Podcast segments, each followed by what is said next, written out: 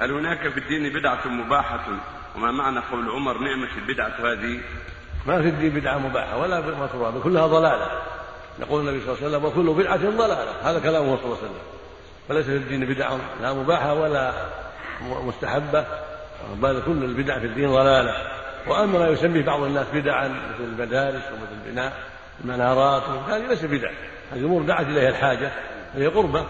فالمنارة يجي لرفع الصوت بالأذان حتى يسمعه الناس والمدارس يجي تعليم فيها القرآن والسنة والأربطة لأجل نفع الفقراء فليس هذه من البدع بل هذه من الحسنات والخيرات والقربات.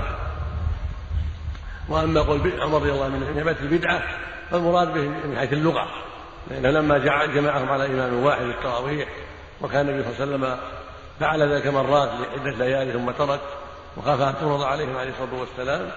فلما توفي النبي صلى الله عليه وسلم وتوفي أبو بكر واستخلف عمر راى يجمعهم على إمام واحد لأنه يصلي الاوزاع في المسجد. هذا يصلي لأربعة هذا يصلي ثلاثة هذا يصلي لنفسه.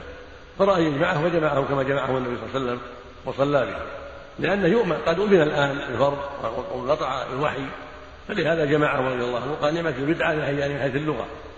إن البدعة في اللغة ما كان على غير مثال سابق. فهذه الصلاة التي جمعهم عليها واستمروا عليها بدعه من حيث اللغة. لا من حيث الدين فإن الرسول قد فعلها ودعا اليها صلى الله عليه وسلم وصلى بهم عدة ليالي فلم تكن بدعة فهي قربه وطاعه نعم.